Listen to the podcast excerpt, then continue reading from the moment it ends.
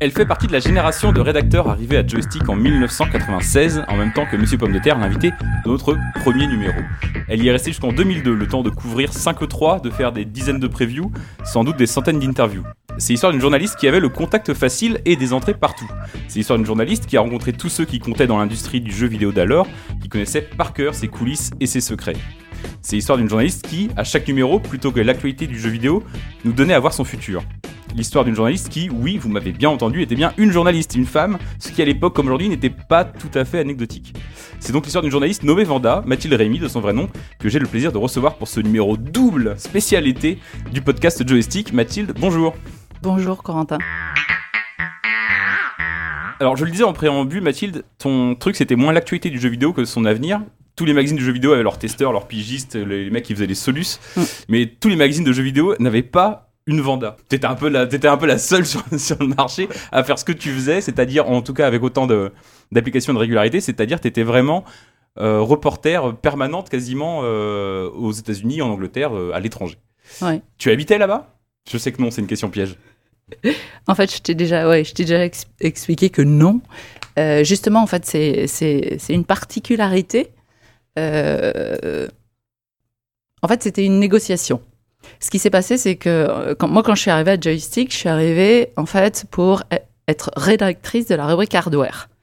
Et t'es arrivée en 96, du coup, le premier numéro, c'est mars 96, si je ne m'abuse. Ouais. Et le titre, c'était « Faut-il brûler Windows 95 ?» Et en fait, j'ai écrit cet article. J'ai été, quand je dis j'ai écrit, attention, j'ai été la rédactrice de ce dossier. Et en fait, c'était vraiment... C'était le premier... Enfin voilà, c'était la première fois que j'écrivais pour Joystick et ça faisait la couve. Et c'est vrai que c'était assez impressionnant. Est-ce qu'il fallait brûler Windows 95 ? Non. Ok.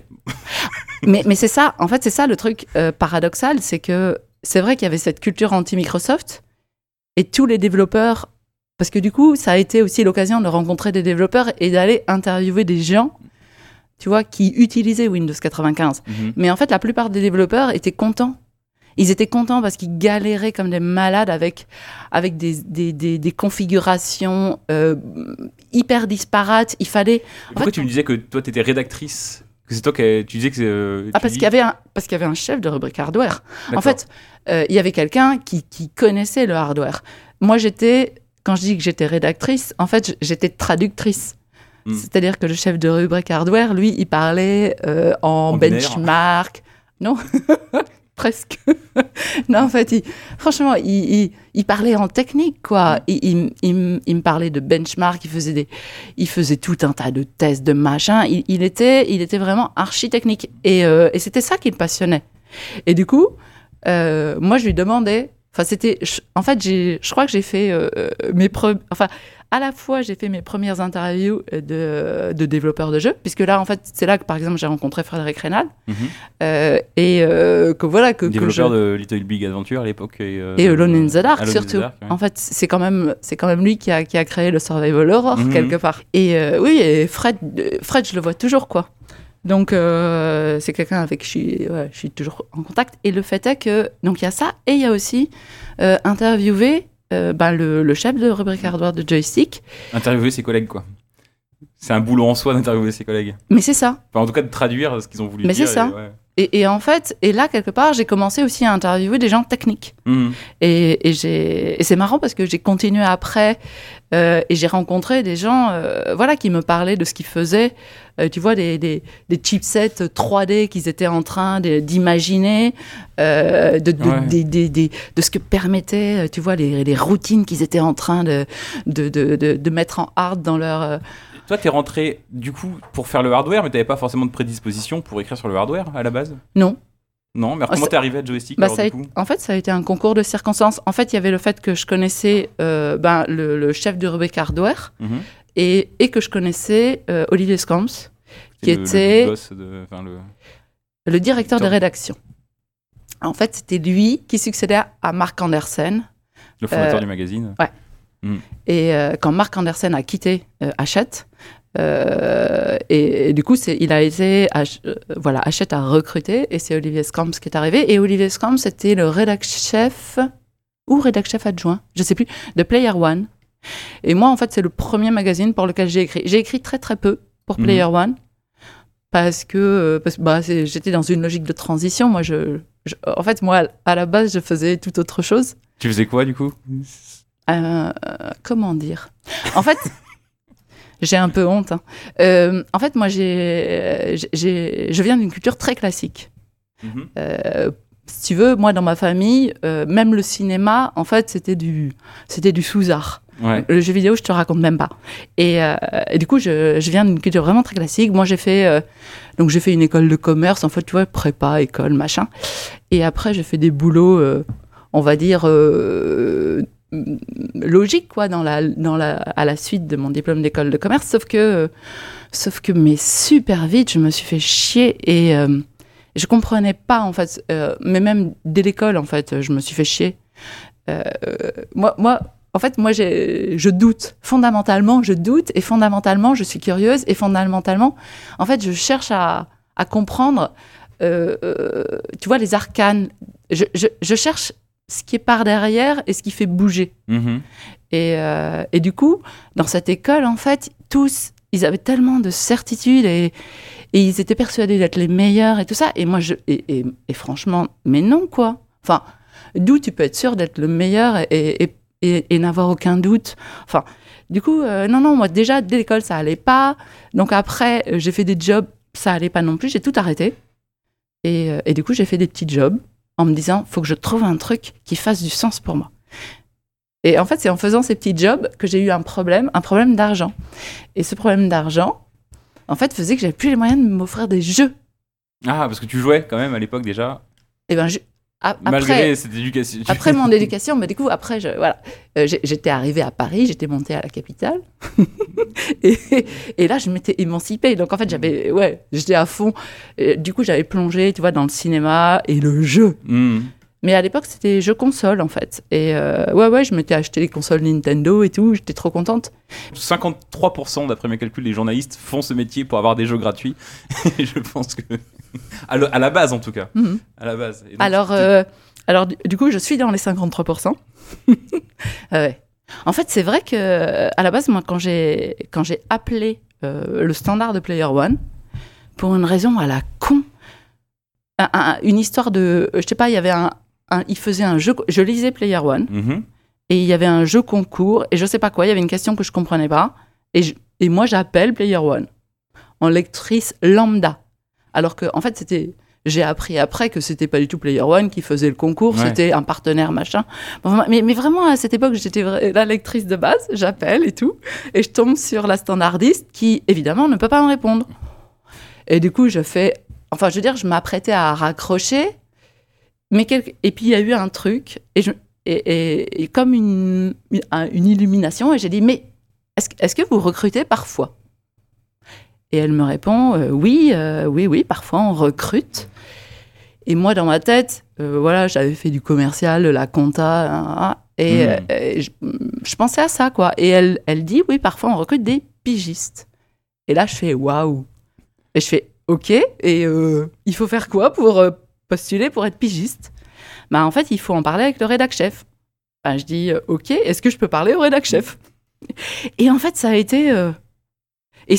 mais ça a été un hasard de dingue, quoi. C'est-à-dire que j'étais pas du tout dans ce fameux milieu copinage machin. Je connaissais personne. Ça a été ce hasard. Et comme j'avais fait il y a peu de temps un petit job, tu vois, du marketing téléphonique, mm-hmm. et que j'étais nulle. Vraiment, j'étais nulle dans tous ces trucs-là. Je savais pas en fait vendre aux gens des choses dont ils avaient pas besoin. Quand ils avaient besoin, ouais, ça allait. Ce qui veut dire que je vendais rien, en fait. mais quand en fait, mon problème, c'est que je les comprenais. Ils me disaient, on n'en a pas besoin. Et ben, je disais, ah ouais, ok, je comprends. Ça sert à rien de comprendre. Bon. Non, mais j'étais vraiment super nulle. Et du coup, mais cela dit, en fait, j'avais appris 2-3 réflexes. Et notamment en technique, dans ces techniques-là, tu sais, tu as le réflexe de l'alternative. Donc, tu proposes, tu dis, vous préférez ça ou ça ? Mais il y a une fausse alternative, en fait, c'est ça ? C'est ça, il est là le piège. Et là, du coup, le mec, je l'ai au téléphone, et du coup, il me dit, et je dis, mais comment faut faire, voilà, pour postuler, pour être pigiste. Il me dit, il faut écrire quelque chose. Bon, je dis, ok, je vais écrire quelque chose. Et du coup, je m'installe et j'écris sur Mario Kart. Et j'écris un truc qui était le jeu que j'adorais à l'époque. Et du coup, après, j'envoie mon texte. Et c'est là que j'ai utilisé l'alternative. Donc, j'envoie mon texte, j'ai pas de réponse, j'appelle, je demande à parler au gars et je lui dis, qu'est-ce que vous en pensez ? Ah, il dit, oui, il y a des choses intéressantes. Ok, est-ce que... Et je lui propose qu'on se voit. Et donc, je lui propose, vous êtes disponible cette semaine ou la semaine prochaine ? L'alternative. Et il me sort, plutôt la semaine prochaine. Ok, je dis, en début ou en fin de semaine ? Et là, pour une fois, j'avais quelque chose que je voulais vendre, je pense. Mm-hmm. Je pense que c'est ça qui changeait. Là, j'avais vraiment envie. Donc, tu rentres, c'est comme ça que tu rencontres Olivier Scamps à Player One, du coup ? Oui, alors à l'époque, c'était pas lui, c'était Pierre Valls, le rédac-chef. Mais du coup, Olivier Scamps, voilà, t'es rédac-chef adjoint. Donc, je rencontre Olivier Scamps. J'ai eu un peu de mal, en fait, à... Et au début, j'ai eu vachement de mal à interagir avec lui parce qu'en fait, on avait un peu la même formation. Lui aussi, il avait fait une école de commerce. Mais en fait, autant, moi, j'en avais rien à foutre, tu vois, des... je sais pas comment dire. En fait, quand tu sors d'une école de commerce, en fait, tu veux des responsabilités, tu veux progresser dans la hiérarchie. La plupart des gens, en fait, veulent ça. Et ça, moi, je m'en foutais, mais comme de l'an 40. Et je crois que j'étais un peu une exception. Et du coup, en fait, on a eu un peu de mal à se comprendre.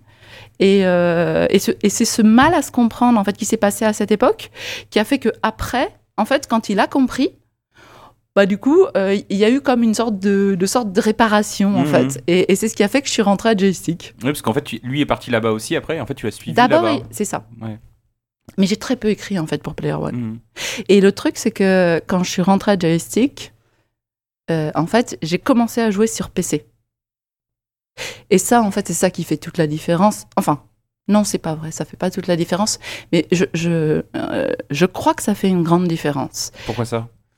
Mais en fait, j'ai l'impression que d'avoir commencé à réfléchir au jeu en même temps que je jouais m'a donné une forme de distance par rapport en fait au jeu. Et tu vois, en fait, j'ai par rapport à tous mes collègues en fait qui posaient tout un tas de questions que j'avais tendance à trouver couillonnes. Genre, il y a combien de niveaux, il y a combien d'armes, il y a combien de machins, qui étaient très, tu vois, on va dire. Non, c'est pas très sympa si je dis au ras des pâquerettes, mais en fait, il y avait... en fait, les gens... Des questions de gamers, quoi. Enfin, des questions de... C'est ça. Entre guillemets. De joueurs. Des questions pratiques, ça. Quoi. Ouais. Et moi, en fait... Des questions de concept ou de trucs comme ça qui pouvaient peut-être t'intéresser plus, toi, je pense. C'est ça. On y viendra, mais ouais. Non, mais c'est tout à fait ça. En fait, moi, je cherchais à savoir... mais qu'est-ce que c'était, en fait, que cet art de faire des jeux ? Et à quoi ça... Quels étaient... C'était quoi les enjeux ? C'était quoi les difficultés ? C'était quoi ? Et aussi, par derrière, les intentions. En fait, quand je rencontrais des créateurs, je voulais savoir qu'est-ce qu'ils avaient en tête, qu'est-ce qu'ils avaient envie de faire vivre à leurs joueurs et quelles étaient leurs intentions. Et ça, c'était déjà ce qui t'intéressait avant que tu deviennes du coup, correspondante locale aux États-Unis depuis la France ? Comment dire ? En fait, à quel moment t'es devenue la reporter de Joystick ? Et bien en fait, il y a eu... donc au départ, moi quand je suis arrivée, je crois que c'était Seb qui était reporter. Ouais. Et puis après, il y a Seb, il est revenu en France. Il a rejoint la rédac. Et il y a eu un autre reporter qui est parti, qui était là-bas aux États-Unis. Qui s'appelait Morgan, oui, c'est ça. Ouais. Et lui, ça a duré, je sais pas, entre 1 et 2 ans. Mm-hmm. Et puis après, en fait, ça s'est ça s'est moins bien passé et du coup il y avait plus de reporter, il y avait plus surtout de correspondant américain. Et du coup après Olivier Scamps et il y avait Cyril aussi. Moulinex qu'on a reçu au dernier numéro. Exact, Moulinex. Mon rédac-chef, non franchement, il est extraordinaire Moulinex. Il faudra qu'on en reparle parce que voilà. Prévu. C'est prévu, cool. Et donc, en fait, oui. Alors, du coup, Morgane arrête de travailler pour Joystick et Olivier Scamps recherche un correspondant américain. Et moi, en fait, c'était progressivement. C'est-à-dire que écrire sur le hardware, au début, ça allait. parce que c'était sympa et puis j'apprenais plein de choses. Mais au bout d'un moment, c'était pas ma tasse de thé, quoi. Moi, j'avais eu l'occasion de rencontrer, tu vois, des gens qui font des jeux, et c'était ça qui m'intéressait. C'était d'aller les interroger, quoi. D'aller savoir ce que eux, qu'est-ce qu'ils avaient dans les tripes et qu'est-ce qu'ils faisaient de ce médium-là qui avait tellement, enfin voilà. Donc moi, je trouvais qu'il avait tellement de potentiel. Et du coup, j'ai proposé à Olivier Scamps d'être correspondante américaine, mais basée en France. Du coup, t'étais en France, t'étais à Paris, ouais. Et une fois par mois ou plusieurs fois par mois, tu partais aux États-Unis, en Angleterre, non ? Non, pas autant que ça, parce que sinon j'aurais été morte. Parce qu'en fait, avec le décalage, le machin, le truc, non, je pouvais pas faire, même pas une fois par mois. En fait, j'y allais grosso modo une fois tous les 2 mois. D'accord. À peu près, et aux États-Unis, hein. Mmh. Parfois, effectivement, il y avait des voyages en Europe. Là, c'était plus facile parce que tu n'avais pas le décalage horaire. Mais non, aux États-Unis, j'y allais à peu près une fois tous les 2 mois. Mais le truc, c'est qu'à partir du moment en fait, où j'ai proposé ça, du coup, Olivier Scamps, il a dit non. Enfin, je veux dire, un correspondant américain, c'est aux États-Unis. Je dis OK. Tu leur fais la technique de l'alternative ? Non. Non, j'ai fait OK. Écoute, je dis si toi, si tu trouves quelqu'un là-bas, tant mieux. Mais moi, juste, ce que j'ai remarqué, parce que là aussi, j'avais envie, en fait, du coup, j'ai quand même amené un petit argument. Je dis, ce que j'ai remarqué, c'est qu'en fait, tu vois, les gens, ils sont là-bas, ils y vont. Et au début, ils sont à fond, à fond, à fond. Mais au bout d'un moment, tu vois bien, et ça baisse en énergie. En fait, moi, l'intuition que j'ai eue à ce moment-là, c'est que le fait d'être loin... de son équipe et de sa rédac et de... Au bout d'un moment, en fait, on perdait de l'énergie. Mm-hmm. C'est-à-dire qu'il y avait un problème de connexion. Et je me suis dit, j'ai fait vraiment cette hypothèse. Je me suis dit, si je suis présente au sein de la rédac, en connexion régulière avec la rédac, il y a des chances que je perde moins d'énergie et que je sache pour qui je travaille, avec qui je travaille, et qu'il y ait quelque chose en fait qui me nourrisse et qui fasse que ça va pas juste durer 1 an, enfin entre 1 et 2 ans. Je crois en fait que les précédents correspondants américains c'était entre 1 et 2 ans. Seb, je crois qu'il a fait, je sais plus, 1 an et demi, 2 ans. Enfin c'est pareil quoi. Mm-hmm. Au bout d'un moment il y a une déperdition. Et du coup j'ai proposé ça, j'ai fait part de mon constat à Olivier Scamps.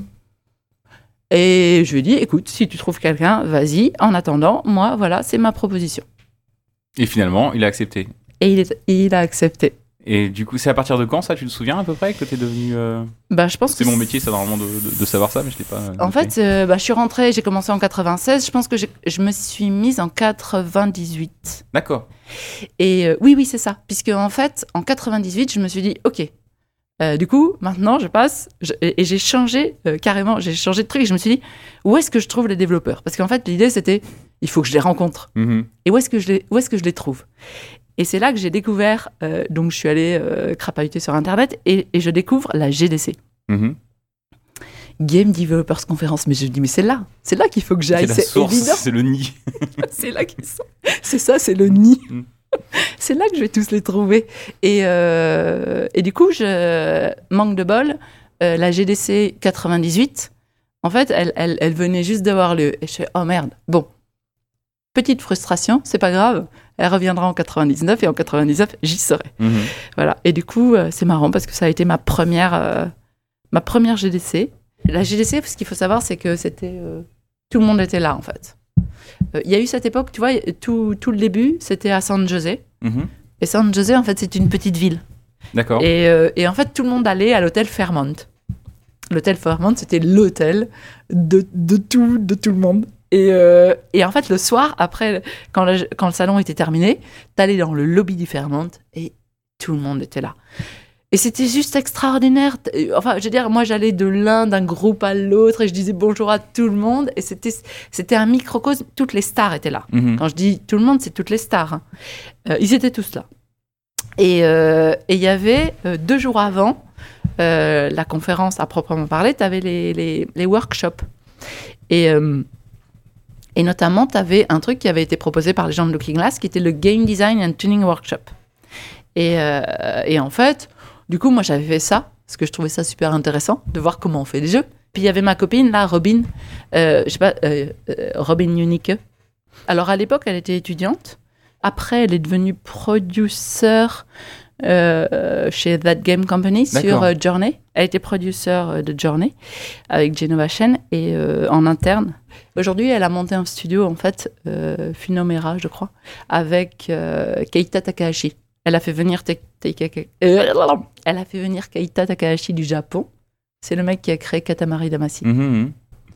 En fait, il y a un E3 où je l'ai hébergé, en fait, dans ma chambre d'hôtel. Et je lui ai eu aussi un badge de joystick. En fait, elle a eu un badge joystick pour aller, pour couvrir l'E3. Et comme elle était avec moi, en fait, elle prenait toutes les photos. Et du coup, il y a eu un E3 où tous mes papiers, en fait, ont été illustrés par des photos de Robin. C'est d'accord, ok. Est-ce qu'elle est créditée en tant que photographe dans l'ours du magazine ? Je suis pas sûre. C'est con, hein. Ça serait marrant, mais bref. Et du coup, voilà, je me retrouve en fait à cette GDC. Et puis voilà, l'après-midi, il n'y avait plus de café disponible. Du coup, on sort avec Robin. On se dit, ouais, moi j'avais besoin de café. Et, je sais pas si c'était le décalage ou quoi, mais bref. Et on se dit, ouais, on va en chercher au Starbucks. Et il y a ce type là, en fait, qui se joint à nous. Et en fait, on arrive au Starbucks et il insiste, en fait, et il veut payer mon café. Et franchement, mais le mec, je veux dire, je sais pas comment te dire. En fait, ça me gênait vachement. Mm-hmm. Parce qu'il avait pas l'air, tu vois, de rouler sur l'or. Il avait un petit t-shirt rayé. Et non, mais vraiment, c'était... je sais pas comment te dire. En fait, il avait un... Peut-être que c'était un côté petit garçon, ou je sais pas. Mais en tout cas, moi, il y a quelque chose qui me gênait. Alors, le fait qu'il me paye un café. Mais il insiste. Bon, du coup, je dis OK. Et il me paye mon café. Et puis après, on s'assoit, on boit notre café.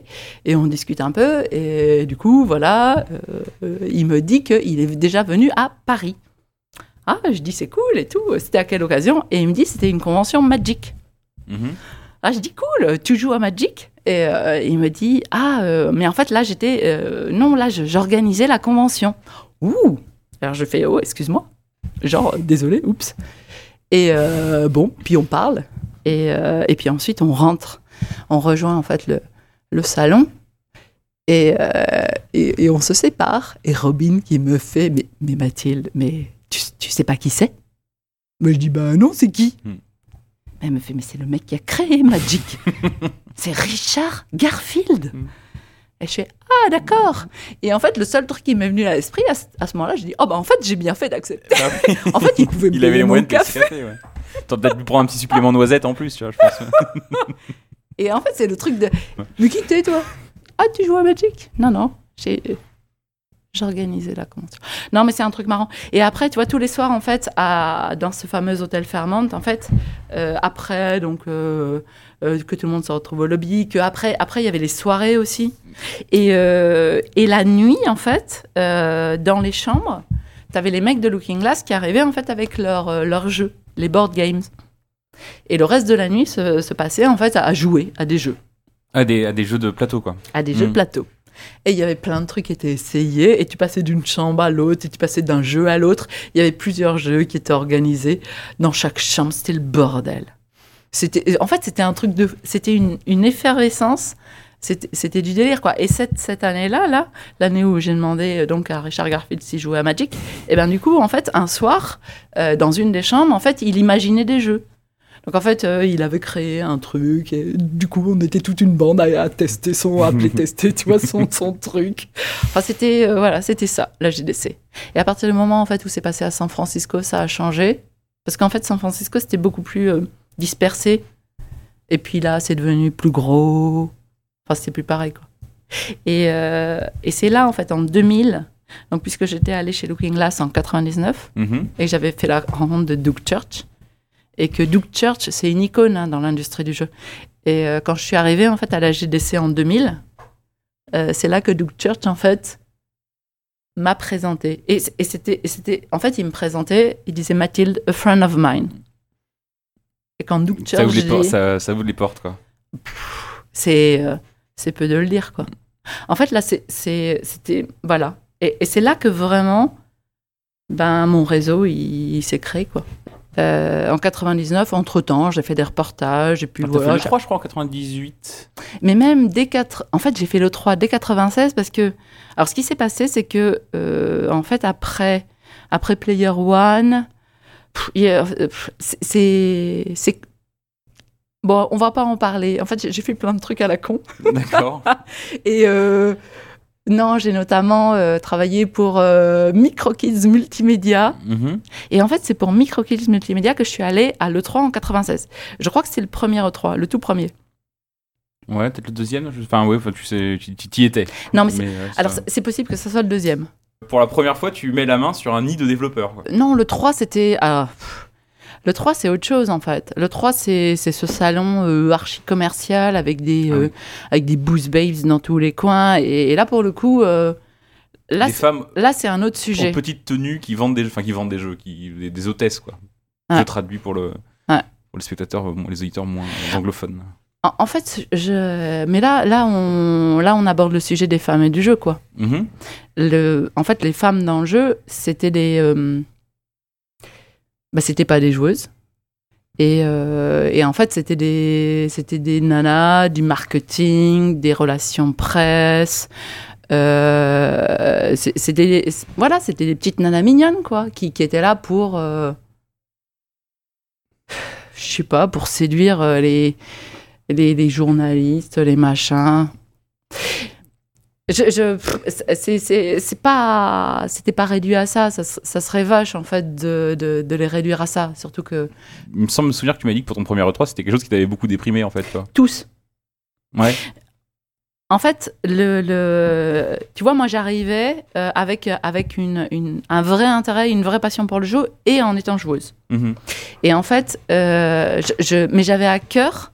De montrer que j'étais une femme. Mmh. C'est-à-dire que systématiquement, je m'habillais en fait en robe et je m'habillais vraiment comme une femme, quoi. Et j'étais plutôt, on va dire, je sais pas, apprêtée. Enfin, non, pas apprêtée, mais enfin, j'essayais d'être jolie, quoi. Mmh. Tu vois. Et le truc, c'est que à partir du moment où j'étais jolie, j'étais plus une joueuse. Mmh. Et c'était ce paradoxe-là, en fait. Et je voulais. En fait, moi, c'était important pour moi que on puisse être une femme et être une joueuse, mmh. et que cette, tu vois, et qu'ils comprennent que l'un n'était pas exclusif de l'autre, et du coup, c'était pas évident. Hein. Il y a eu des voyages de presse, notamment, je me souviens d'un voyage de presse chez Bungie. J'allais voir Myth II, mmh. où en fait, on m'a accueillie. Il y avait, des journalistes, une série de journalistes français, et la personne de chez Bungie est venue chez moi en me disant « ça va, ça s'est bien passé, c'est les journalistes, ils sont... Comment ils sont ?» Bah, je dis « je sais pas pour les autres, mais moi ça va !» Ils pouvaient pas imaginer que tu faisais partie des journalistes. Mais non, c'est ça, pour eux, j'étais l'attachée de presse, quoi. Mmh. Ah, t'es pas de chez... Ah non, oh, pardon. Et après, en fait, le truc marrant, c'est... Tu vois, en fait, ils nous avaient fait une petite partie en réseau. Et moi, j'insistais. En fait, moi, il fallait que je marque le coup, quoi. Et on avait fait une partie de Myth II en réseau avec les journalistes qui étaient là, du voyage de presse. Le fait est que j'avais gagné la partie. C'est le principal. Mais c'était super important. Ouais. Parce qu'en fait, il fallait bien qu'ils comprennent, quoi. C'est pas parce que j'avais l'air d'une attachée de presse que je savais pas jouer. Et ça, c'était... ouais. Et en fait, ils étaient là... Oh, c'est elle qui a gagné, c'est elle. Et en fait, ils n'en revenaient pas, quoi. Mais je sais pas si tu te rappelles, Joystick n'était pas complètement exempt de ça non plus, parce que en fouillant dans les mags, on voit que... Je crois que c'est dans le numéro 116, il y a le dossier de l'E3 2000 qui s'ouvre, c'est une pleine page de photos sur les babes de l'E3. Je sais. Mais c'est pour ça que je te dis, en fait... Le fait d'être reporter, en fait, me permettait de... J'avais un pied à l'extérieur, en fait, et j'allais voir des gens qui créaient. Et cela dit, à l'E3, en fait, chaque E3, mais jusqu'au dernier, chaque E3, en fait, le premier jour, ça allait, mais le deuxième jour, je sais pas comment me dire, à la fin du deuxième jour, j'avais une période, je traversais un moment hyper difficile, où j'étais, en fait, j'étais en larmes, en fait, et c'est comme si ça, tout ce matraquage, tu vois, de ces images de la femme objet, où En fait, j'arrivais plus à me protéger, quoi. Et du coup, oui, ça m'atteignait et c'était dur. Ouais, c'était dur. Tu allais toute seule à l'E3 à chaque fois ? Non. Mais non. L'E3, en fait, il y avait toute une bande de Joystick qui partait. En fait, on était toute une bande. Hein. Mm-hmm. On était super bien logés. Mais cela dit, tu vois, tous les autres, en fait, prenaient des rendez-vous en amont. En fait, il y avait tout je sais pas, t'as dû vivre ça, les E3. Mm-hmm. T'as tout ton planning, t'as tous tes rendez-vous qui sont calés. Pas beaucoup de place à l'improvisation, quoi. Alors que moi, j'y allais en mode freestyle total. D'accord. Mais oui, parce qu'en fait, le truc, c'est que moi, j'allais, tu vois, je connaissais les gens. Donc, en fait, le soir, je demandais aux mecs de Joystick s'ils avaient vu des trucs intéressants. Et s'il y avait des choses intéressantes nouvelles, j'y allais le lendemain. Et je faisais connaissance avec les gens. Mm. Et j'allais récupérer les coordonnées. Non, mais sinon, en fait, c'était trop simple. Moi, j'arrivais sur le stand, par exemple, sur le stand EA. Tu vois, le truc monstrueux. Et puis, il y avait Louis Castle qui me voyait, qui faisait « Ah, Mathilde, viens !» Et il me faisait passer derrière tout le monde pour me montrer... Bon, Louis Castle, c'était un des gars de Westwood. Ouais. Voilà. Et il me montrait les trucs. Et c'était que des choses comme ça, quoi. Je les connaissais, j'arrivais, on me regardait de haut parce que, voilà, j'étais qu'une gonzesse. Sauf qu'il y avait un des mecs que je connaissais qui était... qui bypassait tout le monde, qui me repérait et qui me faisait venir, quoi. Du coup, en fait, j'avais mes entrées vraiment partout, mais c'était pas facile. Mmh. En fait, il y avait quelque chose de dur, ouais, et de violent, et de... Ouais, c'était pas facile, en fait. Et le truc marrant, c'est Warren et Doug, en fait, qui m'ont informé de l'existence de l'IGDA. International Game Developers Association. Et en fait, il y a un chapitre parisien qui s'est créé en 2001. Et comme je faisais partie, il y avait 4 Français qui faisaient partie, qui étaient adhérents à l'IGDA. Donc les 4 en question ont été invités, de fait, au chapitre parisien, la première réunion. Donc j'y suis allée. Et en fait, assez rapidement, bah, du coup, j'ai contribué, quoi. J'ai amené des gens que je connaissais, j'ai fait venir des gens qui avaient des choses à partager, des speakers, des machins, enfin bon. Mais c'est une anecdote complètement délirante. Et on était dans un restaurant qui s'appelait le Val-de-Loire, donc c'est à côté de République. Et en entrée, en fait, c'était un buffet. Donc tout le monde allait se servir. Et il y a 2 gars de l'équipe, là, enfin, qui venaient à cette réunion. Donc un soir de 2001 ou début 2002, je me souviens plus. Le fait est qu'ils étaient en train de dire, ouais, les jeux de rôle, machin, en réseau. Bah, à l'époque, c'était pas MMO, hein, c'était LAN. Plutôt, ça serait génial s'il y avait possibilité d'avoir un maître de jeu et tout, et qui pourrait changer, tu vois, l'histoire et s'adapter en temps réel et tout. Et moi, je revenais de chez BioWare, et du coup, j'avais vu, je crois que c'était Neverwinter Nights qui proposait ça. Mais à l'époque, tu vois, c'était... et je dis, waouh, et je leur dis aux gars. Je leur dis, mais c'est cool, il y a BioWare. Ça arrive. Voilà, ça arrive. Il y a Neverwinter Nights, justement, il y a cette possibilité-là. Et les gars, en fait, ils font... tu vois, ils bougent juste la tête, ils répondent rien. Bon, je me dis, mais pourquoi ils me répondent pas, quoi ? Genre, putain, je leur donne un truc de fou, quoi. Ils posent aucune question, rien. Et ils s'éloignent, et quand ils s'éloignent, j'entends l'un des deux qui dit « Allô, putain, elle s'y connaît vachement, jeux vidéo, la serveuse. » Oh merde, affreuse histoire. T'imagines ? La serveuse. Ouais. J'étais une femme dans une réunion de développeurs de jeux. On était dans un restaurant, j'étais la serveuse. Et là, franchement, les bras m'en sont tombés. Et là, je me suis dit, mais... Enfin, c'est déprimant, quoi. Ouais. C'est déprimant. Est-ce que tu as eu l'impression que ça a changé entre le moment où t'es arrivée et le moment où t'as arrêté, du coup, sur ce plan-là ? Non. Non, en fait, j'ai pas senti de différence. Non.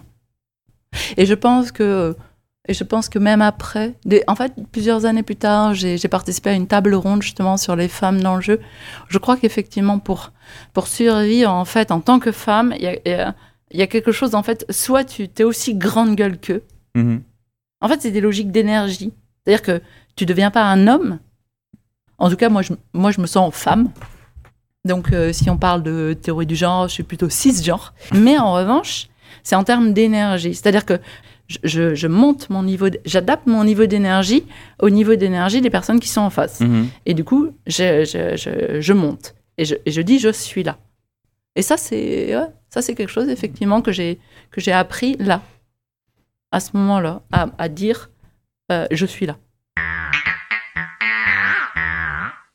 Non, après j'ai eu des anecdotes délirantes quoi. Je faisais en fait assez peu de voyages de presse parce que les voyages de presse, tu vois, c'était payé par les éditeurs. Ouais. Et du coup, ça m'obligeait à rentrer dans une enfin c'était eux qui décidaient de ce qui était montré, de ce qui allait se dire, tout était contrôlé. Moi, ça me faisait chier. À partir du moment où moi, j'ai fait les GDC et où j'étais en contact direct avec les développeurs, en fait, j'ai créé mon réseau de développeurs. Ouais. Et en fait, voilà, c'était mes potes, quoi. Et du coup, j'avais un accès direct à eux qui faisait que je bypassais les attachés de presse et les éditeurs. D'accord. Et que parfois, en fait, ça les rendait fous. Oui, parce que les attachés de presse et les éditeurs, ils doivent, enfin, les développeurs, j'imagine comment ça se passe. Je le sais même un peu. Les développeurs qui va t'appeler pour avoir un contact direct avec toi, il va se faire taper sur les doigts derrière par son éditeur. Alors, aujourd'hui, oui. À l'époque, c'est moins le cas ? À l'époque, c'était beaucoup moins le cas. Le marketing avait moins de poids aussi, peut-être que... C'était moins organisé. En fait, les seuls, les pires... dans ce style, c'était Blizzard. Mmh. Et Blizzard, en fait, il y avait des représentants. Alors, c'était Bill Roper d'abord, et ensuite Rob Pardo. Ouais. C'est marrant, je lisais une interview que tu as fait à ce sujet. Mmh. Et tu le dis vraiment que le mec, il est là pour débiter son discours et qu'il a... Et j'avais envie de les secouer, moi. Mais franchement... C'est pour Warcraft 3. J'avais envie... Ouais, mais franchement, mais physiquement, j'avais envie de le prendre et le secouer et de lui dire, mais arrête la langue de bois, là, stop. Ouais. Putain, je te pose des questions, réponds à mes questions. Ne balance pas ton discours de merde. Et non, mais c'était ça m'énervait. C'était, tu sais, c'était grosse frustration. Ouais, t'as l'impression d'avoir affaire à un robot, mais tu sais qu'il y a un petit cœur qui bat quelque part. T'as envie de réveiller un peu le mec, quoi. Mais c'est exactement ça. Mm-hmm. Parce que j'imagine que ça les amuse pas non plus de faire ça, même si ça doit être confortable aussi d'être dans des chaussons, d'arriver dans l'interview, d'éviter ton truc. Mais On peut faire cette hypothèse que ça les amuse pas. Mm. C'est marrant parce qu'il y avait un game designer, je me souviens, à la fin, pareil, voyage de presse. Je crois que c'était un de mes derniers voyages de presse, Tron. Mm-hmm. Et il y avait tous les journalistes qui étaient des questions à la con. Et lui, il sortait son discours. Et puis voilà. Et puis après, moi, je sais que moi, je foutais les pieds dans le plat et je posais mes questions. Au début, en voyage de presse, j'osais pas trop parce que j'avais l'impression d'avoir des questions tellement différentes et je me disais, mais j'avais l'impression de casser l'ambiance, quoi. Ouais. Et du coup, j'avais vachement de mal, en fait, à trouver mes marques. Et c'est pour ça qu'en fait, j'étais tellement mieux d'y aller seule, quoi. Parce que seule, j'étais tranquille, quoi. Je posais toutes mes questions, c'était une vraie conversation. Et là, en fait, dans ce dernier voyage de presse, le game designer, en fait, il m'avait dit « You made me switch on my brain ». Et j'ai du mal à le prononcer. C'est ça. Mais you made me switch on my brain. Et en fait, c'était... tu m'as obligé d'allumer mon cerveau, quoi. Ouais, c'est ça. Et en fait... Parce que en fait, les services de com préparent, tu sais, tout un tas de réponses. Et les mecs, du coup, ils apprennent les trucs, grosso modo, hein, les guidelines, et les éléments de langage. Ça, c'est un truc aussi de Gabe Newell. Ils apprennent les éléments de langage et les machins. Et après, quand le journaliste arrive, eh ben, ils répondent. En fait, ils savent quelles sont les questions qui vont être posées. Ils ont les réponses prêtes. Et c'est comme une sorte de... Tu vois, s'il n'y a pas exactement la bonne question, il faut rentrer un peu au chausse-pied la réponse aussi. Ils adaptent un peu. Et là, en fait, le mec me disait clairement que, putain, merde, en fait, toutes les questions que je posais, c'était en dehors de ce qu'il avait prévu. Mais du coup, il avait été obligé de réfléchir, quoi, pour répondre à mes questions. Et ça... Mais ça, c'était autorisé. C'est-à-dire qu'il avait l'autorisation de mettre son... Tu vois, d'enclencher son cerveau. Alors que des gars, là... donc c'est le métier de fournir en fait le langage, les éléments de langage, tout ce qui a été décidé par la com. En fait, non, ils ont pour ordre de ne pas allumer leur cerveau et ils te répondent les trucs de base et au secours, quoi. Tu parlais de Gabe Newell, donc qui est le président de Valve. Mm. Tu dis que c'est lui qui a un peu, c'est un de ceux qui a contribué un peu à ce système-là ? Non, c'est encore une autre histoire, Gabe Newell. En fait, c'était, je crois que c'est au moment en fait où ils ont tout refait Half-Life, puisque Half-Life au départ c'était censé sortir je crois que c'était en 97. C'est sorti en fait en fin 98, si mes souvenirs sont bons. Et c'était le deal avec Sierra qui était leur éditeur. Et en fait, au moment de le sortir, ils se sont rendus compte que c'était naze, quoi. Enfin, ce que je veux dire, c'est que ce qu'ils avaient imaginé, mais ils n'y étaient pas du tout, du tout. Et c'est là qu'ils ont monté ce qu'ils appellent la cabale, the Half-Life cabale. C'est, en fait, ils ont constitué une petite équipe et ils ont extrait en fait de ce qu'ils avaient fait, du jeu qu'ils avaient à l'époque, ce qui était à la hauteur de leur envie, en fait. C'est-à-dire que qu'est-ce qui, dans ce truc-là dont ils n'étaient pas fiers, qu'est-ce qui émergeait? Et en fait, ils ont pris juste les éléments qui émergeaient et ils ont dit « Ok, c'est ça qu'on veut. » C'est ça, en fait, l'essence de ce qu'on vise. Et c'est ça qu'on... Et du coup, c'est ça qu'il faut faire, mais genre tout le temps. Et en fait, à partir de ces trucs-là, ils ont lancé le truc et ça a été le risque en fait qu'ils ont pris puisque Gabe Newell a choisi. À l'époque, il y avait son associé, je crois qu'il y avait Mike Harrington. Mike Harrington qui était aussi sur le coup. Je crois que c'est la Desperado. Mais bon, et ils ont décidé en fait de poursuivre pendant un an sur leurs fonds propres et c'était un énorme pari. Bon, en même temps, ils avaient pas mal de fonds propres. Un peu de sous, je pense. Ils venaient de Microsoft et de... Ils étaient partis de Microsoft avec un peu d'argent, normal, comme tous ceux qui bossaient depuis un certain temps. Et donc, en fait, mais ils ont quand même fait ce pari. Et en fait, le truc en fait qui a été énorme, c'est que quand les journalistes sont venus, en fait, Gabe Newell avait préparé avec son service marketing une série de phrases. En fait, et c'était pas tout un discours, en fait. C'était genre, je sais plus, une dizaine, on va dire, 10, il y en avait peut-être plus, peut-être moins, je sais pas, de phrases qui étaient les phrases clés. Et en fait, la mission. Et du coup, tous les journalistes, en fait, avaient autorisation d'aller, de se balader dans Valve librement. Alors, je mets des guillemets sur le libre, air quote, et sur le... Et en fait, et de parler à tout le monde. Sauf que toutes les personnes, en fait, avaient enregistré ces 10 phrases et que leur mission, la mission que Gabe leur avait donnée, c'était de replacer le plus possible ces 10 phrases. Et du coup, c'était juste énorme parce que c'était les clés, en fait, du langage. Ah ouais. Et c'est ça qui était ressorti, en fait. Et finalement, les phrases en question, tu les retrouvais dans tous les articles parce que les mecs, ils les avaient entendues et c'était une imprégnation, en fait. Non, c'est super fort. Gabe, en fait, il était dans la philosophie. Il était assez proche, en fait, et assez intéressé par, tu sais, l'approche de Looking Glass. Tu sais, le Emergent Narrative, l'école de pensée Looking Glass. Et en fait, il y a eu ce... Il a donné les jeux comme System Shock et... Ultimate Underworld. Ouais. System Shock, Thief... Et puis plus tard, après... Et plus tard, après quoi ? Je sais pas, en fait, après... non, mais après ils sont mourus. C'est grâce à eux, après, qu'on a eu des jeux comme, qui vont de Deus Ex à aujourd'hui à Dishonored. Quoi. Oui, mais clairement. Bah, Dishonored, c'est Harvey, qui est un des co-créateurs, Harvey Smith.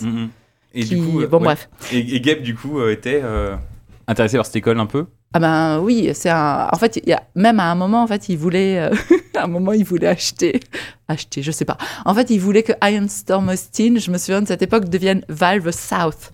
Et du coup, tous les mecs de... Enfin voilà, moi ma famille, en fait, mes amis, de l'autre côté de l'Atlantique, en fait, c'était les gens de Looking Glass. C'était cette famille-là. C'est eux que t'as rencontré à la GDC, justement, parce que je raccroche les wagons, mais du coup, au début... Tu commences à découvrir, à connaître des développeurs. Comment ça se fait la rencontre ? Parce que tu parles de ta famille, un peu Looking Glass. Ouais. Comment se fait cette rencontre ? À quel moment ces développeurs ne sont plus uniquement des gens qui interviewent, mais tu commences à avoir des clés et à pouvoir un peu passer par-dessus les services de presse ? Bah, en fait, alors du coup, je commence à faire des reportages en 98, en mode un peu je découvre. En 99, je vais à la GDC et là, je commence en fait à rencontrer des développeurs. Mais là, pour l'instant, c'était du coup par coup, quoi. Je faisais des petites rencontres. J'étais, par exemple, allée voir Planet Moon, les gens qui avaient quitté Shiny, ceux qui avaient fait MDK, pour faire, Et là, je les retrouve et ils s'étonnent du fait que je suis à une conférence sur de l'intérêt d'acheter un moteur ou de développer un moteur in-house. Et ils me disent, mais c'est super technique, qu'est-ce que tu fous là ? Je dis, mais c'est super intéressant. La preuve, tu y es. Non. Enfin, que des trucs comme ça. Et en fait, je m'intéressais à vraiment à ce à quoi les devs s'intéressaient. Mais là, c'était des petits bouts, en fait, et il n'y avait pas de connexion. Mais je commençais à rencontrer des gens et je commençais à comprendre en fait quelles étaient les problématiques, en fait les questions que se posaient les développeurs. Parce que là, en fait, en allant à l'EGDC, j'avais l'impression d'être, tu sais, comme un petit enfant qui rentre dans un magasin de confiserie. Je savais pas où donner de la tête. Ça avait l'air intéressant, mais partout. Et c'était trop des choix cornéliens parce que au même moment, il y avait 4 conférences qui m'intéressaient et je savais pas quoi choisir. Enfin bref. Donc c'était extraordinaire la GDC. Et à l'époque, il y avait tellement peu de journalistes, c'était incroyable. Je pense que je devais être la seule journaliste française. Tu me disais, je crois qu'un des développeurs qui t'avait un peu introduit après d'autres développeurs qui t'avaient ouvert des portes, que c'est Doug Church, qui est le développeur de la série Thief. Ouais. En fait, Doug Church, c'est tellement plus que ça. Dis-moi tout ce que c'est alors. Non, en fait, le truc, c'est que... En fait, donc en 99, je connaissais pas Doug pour ma première GDC. Non, c'est ça, je le connaissais pas. À l'E3, en fait, 99, je vois des choses qui m'ont l'air intéressantes. Et là, je commençais vraiment à discuter avec les développeurs.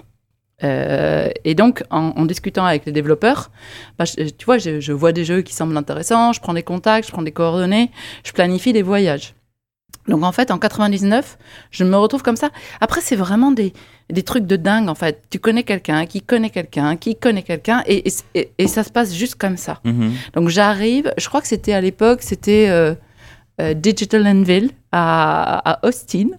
Je te fais tout le déroulé, ça te va ? Ouais, très bien, mais c'est super, ça me va très bien. Donc, je pense que les gens sont très contents aussi. J'arrive à Austin, donc c'était Chris Roberts qui avait quitté Origin pour monter son studio Digital Anvil, et il avait embarqué avec lui Tony Zurovec notamment. En fait, à l'époque, il travaillait sur un projet qui s'appelait Loose Cannon et qui en fait, moi, m'avait, ça m'avait trop donné envie, quoi. Il y avait quelque chose de l'esprit Looking Glass, avec un monde ouvert, avec des choses, tu vois, entre le emergent narrative et le monde, tu vois, tel que on peut aujourd'hui en parler pour GTA. Mm-hmm. Et bon, bref, j'étais allée là-bas, à Austin. J'étais allée visiter d'abord pour Loose Cannon. J'avais découvert d'autres choses. Et puis, en fait, je crois que c'était le producteur, le producteur de Loose Cannon qui m'avait en fait mise en contact avec Harvey Smith, qui était le lead game designer de Ion Storm Austin. Mm-hmm.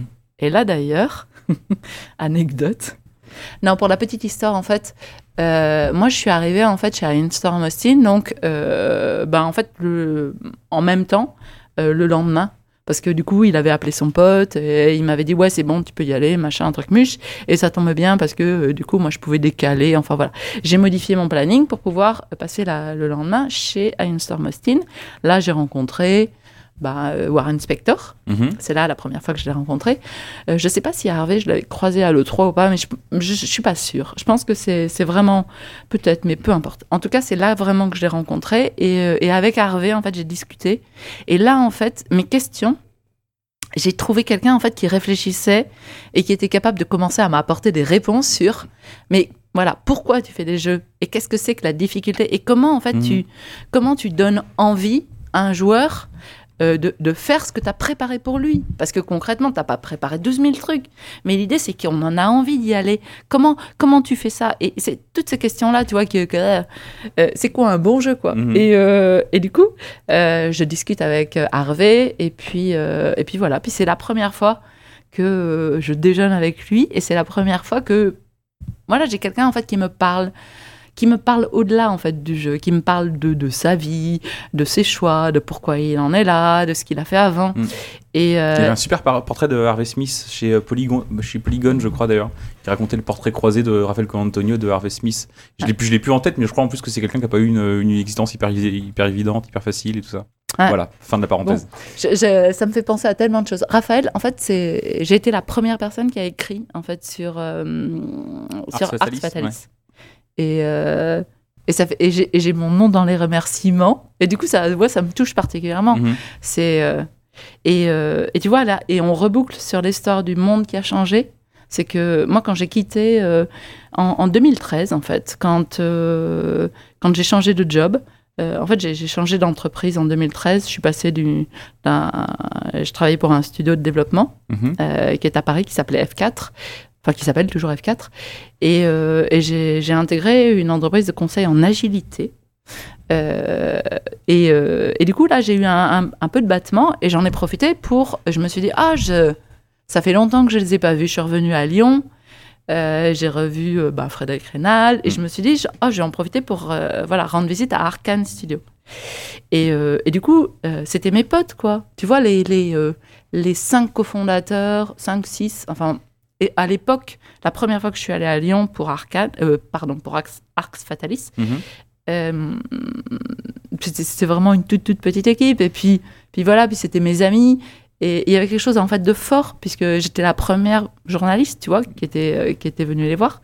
Et ils m'avaient dit, mais voilà, notre porte était toujours ouverte. Et copain à vie. Mmh.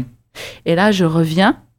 Et il y a une personne qui m'accueille, un des associés, Marco, qui me fait visiter, qui m'amène jusque sur la terrasse. Et puis il avait un rendez-vous. Donc, du coup, il me dit, je te confie à Christophe. Donc, Christophe, c'est celui qui s'occupe de tout ce qui est le son, la musique pour eux. Et du coup, il y a Christophe. Je discute avec Christophe, tout ça. Et puis, Christophe doit partir. Il a une réunion. Et il me dit, mais c'est pas grave, c'est ok, ça t'ennuie pas d'attendre. Non, ça m'ennuie pas. Mm-hmm. Et là-dessus déboule le DG d'Arkane Studio. Et le mec, il me dit, qu'est-ce que tu fais là ? Je dis, j'attends. J'attends Christophe et Marc. Il me dit, t'as rien à faire ici. Je dis, comment ça, j'ai rien à faire ? Ils m'ont dit de les attendre. Non. Non, tu n'as rien à faire ici, tu sors. Mmh. Et en fait, il m'a amené jusqu'à la porte et il m'a mise à la porte. Et là, je me suis dit, waouh ! Ça a changé, le jeu vidéo. Le jeu vidéo, ça a bien changé. Et je me suis dit, putain, si je me fais foutre à la porte de la boîte de mes potes, mais comment tu veux qu'aujourd'hui... je crois qu'aujourd'hui, je ne pourrais plus faire ce que j'ai fait à l'époque. C'est plus possible. Un truc, je pense, qui illustre ce qu'était le jeu vidéo à l'époque, je pense, c'est cette interview de Peter Molineux dans le numéro 106 de Joystick, qui est illustrée par des photographies dont je peux pas imaginer un seul instant qu'elles aient été prises ailleurs qu'au resto à moitié bourré. Je peux pas imaginer autre chose. Ah oui, la photo. Il y a Peter Molineux qui trinque avec un verre de vin. Il y a Peter Molineux qui fait à moitié des grimaces. Enfin, je sais pas trop ce qui s'est passé dans cette interview, mais ça donne un peu le ton de la façon dont ça avait l'air de se passer, en tout cas à l'époque, un peu quoi. Quand t'arrivais, en tout cas comme toi, à passer outre les circuits un peu marketing formatés quoi. Ouais. Mais en fait, le truc, c'est que moi, il y a un truc qui est évident, c'est qu'en fait, je m'intéressais aux gens. Et je pense que quand on s'intéresse aux gens, il y a quelque chose qui se passe, en fait. Moi, je me souviens d'une photo en particulier où il avait une sorte de chocolat dans la bouche. Oui, cette photo existe. Et c'était... Oui, mais je me souviens, je m'étais marrée, en fait. On avait fait ces photos, on les avait faites. Mais vraiment, quoi. Ouais. Je peux pas imaginer un attaché de presse qui valide cette photo et dit celle-là elle est bien, elle va dans le magazine. Il nous la faut. Franchement, j'étais une photographe pathétique. Ouais, mais vraiment quoi. Elles sont intéressantes. En fait j'étais un amateur quoi. Mm-hmm. En fait j'adore les gens et franchement je m'intéresse en fait. Moi j'ai envie de savoir qui ils sont, d'où ils viennent, qu'est-ce qui les fait vibrer, qu'est-ce qui les fait bouger quoi. Et du coup, c'était ça, en fait, que je pouvais faire. J'avais cette chance hallucinante que je pouvais aller voir des mecs, je veux dire, qui étaient des génies, en fait, des vrais génies, quoi, du jeu et de la création. Et je pouvais leur poser toutes ces questions-là. Qui tu es, d'où tu viens. Et c'était juste génial, quoi. Mmh. Et je pense que ça aussi, ça faisait partie aussi... Je sais pas s'il y avait beaucoup de journalistes de jeu qui posaient ces questions-là. Et ça aussi, ça contribuait au fait qu'il y avait quelque chose qui se passait... Et qu'aujourd'hui encore, en fait, la plupart, ils se souviennent de moi, quoi. Mmh. Mais c'est marrant. C'était... et les photos que je prenais, c'était...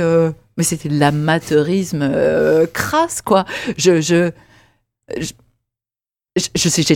suis pas une photographe. Je me faisais plaisir. Et je prenais des photos à la con. Et tu vois, en fait, sur les photos de Peter, il a la peau qui brille et tout. C'est horrible. Aucun photographe ne ferait ça, mais franchement, je revenais avec des photos, ouais, c'est vrai. Et tu revenais avec des scoops aussi, parce que dans une interview, il parlait de son prochain jeu qui s'appelait Dojo, dont j'ai jamais entendu parler ailleurs, ce jeu-là. Est-ce que du coup, il te lâchait aussi des infos comme ça, des off ? Je parle pas forcément de Molineux, mais de... Oui, alors, en fait, c'est très bizarre, parce que il y a des gens que j'ai interviewés qui m'ont dit des trucs, je me rendais même pas compte de ce qu'ils me disaient. Dojo, là, franchement, je m'en souviens même plus. Ça m'a pas marqué. Et puis il y en a d'autres en fait, je me souviens d'une interview où c'était Ed Del Castillo. Mais je pense que ça doit plus parler à personne. En fait, il avait fondé un truc qui s'appelait Liquid Entertainment. Et avant, je l'avais rencontré en fait chez Westwood. Mm-hmm. Il était, je crois qu'il était producteur sur, je sais plus, Command & Conquer ou Alerte Rouge. Et auparavant, il avait travaillé avec Sid Meier sur les civilisations. D'accord. Il m'avait raconté, mais en fait, il m'avait raconté des trucs, mais c'était...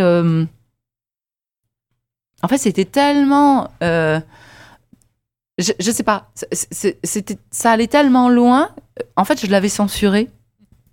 Ça allait tellement loin de quoi? Sur les projets de la boîte ou sur les... Non, pas sur des scoops de... Pas... En fait, il était... En fait, il était... Et là, pour le coup, c'était... Tu sais, au début, tu parlais de thérapie. Mmh. Mais parfois, en fait, le fait que j'arrive et que j'écoute, il y avait des gens qui se lâchaient. Mais c'était presque... Ça allait trop loin, quoi. C'était des... Ah, des trucs perso ou... Ouais. D'accord, ouais. Et ça allait super loin. Et du coup, je me disais, waouh. Et c'était marrant parce que ça, j'en parlais avec Patate. Et Patate, il me disait, mais putain, mais ça, mais Mathilde, mais moi, je rêverais d'avoir des trucs comme ça. Mais moi, je voulais qu'ils me disent ça et tout. Et toi, il me disait ça, c'était trop bien. Et pour prendre la question du sexisme à l'envers, tu crois que ça a pu t'aider dans le jeu vidéo d'être une des rares journalistes et intervieweuses femmes, du coup?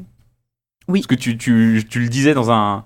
Tu le disais dans un article, j'ai plus la citation, interview de chef de projet de PlanetSide, tu dis dans le chapeau, mes collègues masculins, ils sont bien gentils, mais pour tirer les verres de nez des développeurs, il leur manque clairement certains atouts. Je sais pas si c'est une vanne ou s'il y a un fond de vérité. Il y a un fond de vérité. Mm-hmm. En fait, il y a... Alors, en fait, et je pense que ça, c'est... Tu vois, on était deux à Joystick. Deux femmes. Mm-hmm. Et il y avait moi, il y avait Kika. Et Kika, en fait, elle était... En fait, elle était... C'était une testeuse. Et pour survivre dans le milieu des testeurs de joystick... Au quotidien, du coup, contrairement à toi, qui n'était pas forcément... C'est ça. En fait, moi, je m'échappais. Finalement, la rédac, je la subissais pas. J'ai fait, tout au début, j'ai écrit un ou deux tests. Mmh. Et j'ai vu ce que c'était que d'écrire des tests. C'est-à-dire, en fait, le problème, c'était pas d'écrire, c'est pas de jouer et d'écrire. Le problème, c'était de se battre pour avoir sa place au sein de cette rédac avec des mecs, en fait, qui... En fait, c'était la bataille. C'était la bataille des tests. Et en fait, les jeux arrivaient et ils se jetaient dessus. Et en fait, mais je me suis dit, mais c'est pas possible. En fait, moi, je veux pas me battre. Parce que après, en fait, c'était qui c'est qui a la plus grosse. Tu vois, c'était vraiment des logiques de testostérone et d'escalade, quoi. Et non. En fait, moi, j'avais pas envie de rentrer dans ce truc-là. Et du coup, bah, ça tombait bien, puisqu'il y a eu ce... Tu vois, en fait, ça a été fait un peu en même temps, l'histoire de la fin, en fait, de la collaboration avec Morgane, ma proposition, le fait que... Non, vraiment, je voulais quitter, arrêter d'écrire pour la rubrique hardware, mais non, ça me convenait pas de rester... Et comme tu lis dans cette interview du mec de PlanetSide, tu crois que ça t'a un petit peu aidé par rapport à tes interviewés Alors, ce qu'il faut savoir, c'est que je suis curieuse, je suis chiante. C'est une bonne qualité pour un journaliste, ouais. De manière générale. Mais... Ah oui, non, mais ça, c'est le truc de fou. C'est-à-dire qu'en fait, j'ai toujours été curieuse. À partir du moment en fait, où je suis devenue journaliste, je n'étais plus curieuse, j'étais professionnelle. Non, mais c'est extraordinaire. Il y avait quelque chose qui forçait la porte. Et après, comme j'étais... Alors, je sais pas, peut-être que si j'avais été un homme, ça aurait été plus simple pour eux de m'arrêter. Ouais. Je sais pas. Ils ont pris ça pour de l'agressivité, peut-être ou... Oui, alors c'est possible. Et là, peut-être parce que j'étais une femme et que... En fait, ils savaient pas trop comment m'arrêter. En fait, c'est juste un soupçon. Hein. Là, je suis pas en train de donner une vérité. J'avais l'impression que le fait d'être une femme en fait m'aidait parce que mon côté un peu rentre dedans en fait était du coup c'était accepté, ça passait. En fait, j'avais cette facilité à aller parler aux gens et je m'intéressais à eux.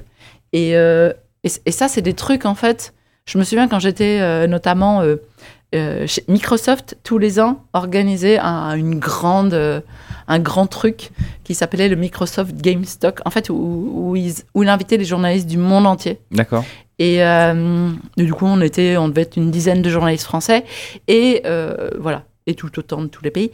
Et il y avait, tu vois, Ed Freeze, qui était le patron des jeux là à l'époque, et tous ses créateurs. Et en fait, il y avait cette fameuse soirée, en fait, où la première soirée, on avait des tables assignées. La deuxième soirée, en fait, on allait où on voulait. Mm-hmm. Et en fait, les Français s'installaient ensemble. Et moi, c'était juste pas possible, quoi. Mm-hmm. Moi, j'étais avec Ed Freeze et tous les tu vois, tous les créateurs, quoi. Moi, j'étais avec Bruchelet, avec Alex Garden, avec Chris Taylor, enfin voilà, moi et ces mecs là qui étaient leurs idoles, leurs stars, leurs machins, je comprenais pas pourquoi ils allaient pas les voir. Et en fait, et ça c'est super important, et je tiens à le dire, un jour à la GDC, je me suis retrouvée en fait dans une petite pièce. Mais c'était l'époque, en fait, où la GDC, tu vois, il n'y avait pas des masses de journalistes. Je me suis retrouvée dans une petite pièce face à Miyamoto. Et le truc, c'est que moi, à la base, j'étais une joueuse console. Je te l'avais dit. Ouais, Mario Kart, on en a parlé. Mario Kart, donc Mario, Zelda, tout ça. Donc je Miyamoto. Me suis retrouvée face à Miyamoto. Et ben, le truc de dingue, et ben, mon cerveau, il est devenu vide. Et j'étais en mode, mais waouh, Miyamoto. Et en fait, j'avais zéro question à lui poser, mais zéro. Et juste, en fait, et c'était un truc de fou, parce que tu vois, il y avait quoi, 6 personnes, quoi. Franchement, ça aurait été n'importe qui d'autre, j'y serais allée et j'aurais posé 3 tonnes de questions. Putain, c'était une occasion unique. Et bien là, juste, en fait, j'ai dit bonjour. Et donc t'as compris pourquoi parfois les journalistes. Je me suis dit, putain, mais plus jamais je les critiquerai, quoi. En fait, si c'est ça qui leur arrive, bah je comprends, quoi. Et là je me suis dit, mais ma chance, ça a été que, en fait, j'ai commencé à jouer sur PC en même temps que j'ai commencé à écrire. Donc t'as découvert en même temps que t'as analysé le. Et je pense que voilà. Et je pense que l'analyse m'a fait dépasser le stade, tu vois, fanboy. Et le truc marrant, c'est mes potes, en fait, ma bande de potes de Looking Glass, en fait, ils m'ont confirmé. C'est un truc de fou. En fait, ils m'ont confirmé que j'étais chiante. Ils m'ont dit, ouais, c'est vrai, t'es chiante. Mais t'es passionnée et putain, et tu t'intéresses vraiment, quoi. Et du coup, ben, c'est OK, en fait, c'est OK. Du coup, ça passe. On te pardonne et on te pardonne, voilà, et c'est ok. Et il y a des portes qui sont restées fermées malgré tout, et t'as regretté de pas pouvoir y entrer ? Non, en fait, des portes fermées, oui, il y en a eu, parce que, notamment Blizzard, mais il y en avait très très peu qui contrôlaient toute leur com, tu vois, id Software. Franchement, on savait la réputation. Doom, Quake et compagnie. Oui, John Carmack et compagnie. J'y étais allée là-bas pour la première fois en voyage de presse, j'étais persuadée que c'était une forteresse. Chez Blizzard ? Non, chez id. Oui, chez id. id Software. Ah ouais. Non, Blizzard, c'était une forteresse. Ouais. Tu sais qu'il y avait une sonnerie qui retentissait dans les locaux quand il y avait des journalistes qui arrivaient pour prévenir que, attention, il fallait tout fermer, tout machin, ton truc mûche. T'avais un chemin qui était préparé, t'avais pas le droit de sortir. Moi, les attachés de presse de Blizzard, elles devenaient folles parce que je connaissais... Avec tout mon réseau, en fait, je connaissais plein de gens. Et du coup, je connaissais des gens là, et j'y allais, je faisais « Oh, machin et tout !» J'allais les voir. Et en fait, ils étaient fous. Parce que « Non, c'est pas possible, tu peux pas aller leur parler. » Ben si, je les connais. Bon, petite histoire. Donc là, pour revenir, en fait, sur id Software, ouais. Le truc marrant, c'est que tu vois, un jour, je sais plus qui j'étais allée voir à Dallas, mais du coup, j'avais écrit à Graham Devine. En fait, à l'époque, il s'occupait du moteur de son. Du moteur sur Doom 3, je crois. Bref, j'avais pris contact avec lui, il m'avait dit « Oh ouais, passe nous voir et tout ». Et du coup, j'avais sonné chez id Software et c'était Todd Hollinshead, qui était en fait le DG de id Software. Et du coup, il m'ouvre la porte et il fait « Oh, Mathilde !» « Oh, mais putain, mais il dit, mais c'est nos nouveaux. Tu connais nos nouveaux locaux ? Bah, je dis, bah non. Il me dit, viens, viens, faut que je te fasse visiter. Et je me suis dit, mais c'est ouf, quoi. Enfin, je veux dire, je sonne chez id Software et direct, c'est, voilà, c'est les bras ouverts et vas-y, viens, oh, visite, machin. Et je me suis dit, mais en fait, c'est vachement plus simple que ce qu'on croit. Est-ce que tu crois que c'est un hasard si tous les studios dont tu cites, c'est des studios texans, d'Austin, de toute cette scène-là, Dallas, même si c'est différent, Austin et Dallas, mais... Je cite que ça. Bah, c'est en tout cas ceux dont ceux pour qui tu as un attachement particulier, c'est non. que les studios de... Tu vois, tu cites pas de studios de Los Angeles ou de... Non, mais c'est marrant parce qu'en fait, ça a été le démarrage. En fait, le démarrage, bizarrement, ça a pris là. Au début, tu me parlais de Doug Church. Mm-hmm. Donc en fait, je t'ai parlé de Digital Anvil, où j'avais... c'était... comment il s'appelait ? Jörg Newman. C'est lui le producteur sur Loose Cannon, qui m'avait amené à Harvey. Donc, après, j'étais allée chez Ion Storm. J'avais rencontré Harvey, Warren, tout ça. Et Harvey m'avait dit, toi, il faut que tu ailles chez Looking Glass. Et ben, je dis, mais oui, grave. Je suis super d'accord. Et, tu connais quelqu'un ? Bah oui. Et du coup, il m'avait mis en contact avec quelqu'un chez Looking Glass, qui était le producteur de Myth II à l'époque. Et voilà, et quelques mois après, j'étais à Boston. Boston, attention, hein, t'as vu, je suis sortie. Mm-hmm. Donc à Boston, j'arrive là-bas et je discute avec le producteur, je pose des questions. Et d'un coup, il se lève et il me fait « Faut que je te présente quelqu'un. » Bon, et il m'embarque. Et il arrive dans un bureau et il y a ce gars-là qui est là. Et cette personne, c'était, du coup ? Bah, c'était Doug Church. Et il lui dit « Je te présente Mathilde, elle est française. » Et elle me pose des questions sur ça. Et sur ça, et sur ça. Et le mec, direct, il comprend. Et il me dit... ah oui, parce que... Et du coup, tu te demandes si machin, parce que bidule est truc-muche. Et je fais, mais oui, mais exactement. Et on part dans une discussion, mais c'était un truc de fou. En fait, comme si je le connaissais depuis toujours. Et comme si, en fait, toutes mes questions, machin, ça faisait écho par rapport à « Mais oui, c'est tout à fait ça, c'est les questions, machin, hein ?» Et en fait, c'était hallucinant. Et à la fin, en fait, je fais « Oh merde !» Mais on a passé vachement de temps, là. Moi, il faut que j'écrive mon papier. Il faut absolument que j'aille récupérer des infos sur Thief 2. Et du coup, j'y vais. Et il me donne sa carte et il rajoute son numéro de portable. Et c'était la première fois qu'un développeur me donnait son numéro de portable. Du coup, j'étais trop contente. Et puis, je rentre, mais je savais pas du tout qui c'était. Hein. Et j'en parle. Et là, on me dit, ah ouais, quand même. C'était juste, en fait, le lead développeur et lead designer de Ultima Underworld, le créateur de System Shock. Et c'était lui, effectivement, qui était le concepteur de Thief. En fait, c'est lui qui a formé Ken Levine. Qui a fait ensuite BioShock et voilà. Le mec de BioShock, c'est ça. Et le truc marrant, c'est que quand Ken Levine est venu, parce qu'un jour, il est venu à Paris dans les locaux de Joystick Joypad, et du coup, il arrive, et moi, je lui dis « Oh, c'est toi qui as appris ton métier avec Doug Church !» Et il me fait « Tu connais Doug ?» Et en fait, on a passé 1 heure à parler de Doug, et les autres, à côté, ils étaient là, mais arrête, s'il te plaît, tu le lâches, il faut qu'il vienne nous parler de son jeu, arrête. Mais nous, on était fous, quoi. En fait, Duke, c'est un mec, Enfin, c'est un mythe, ce mec.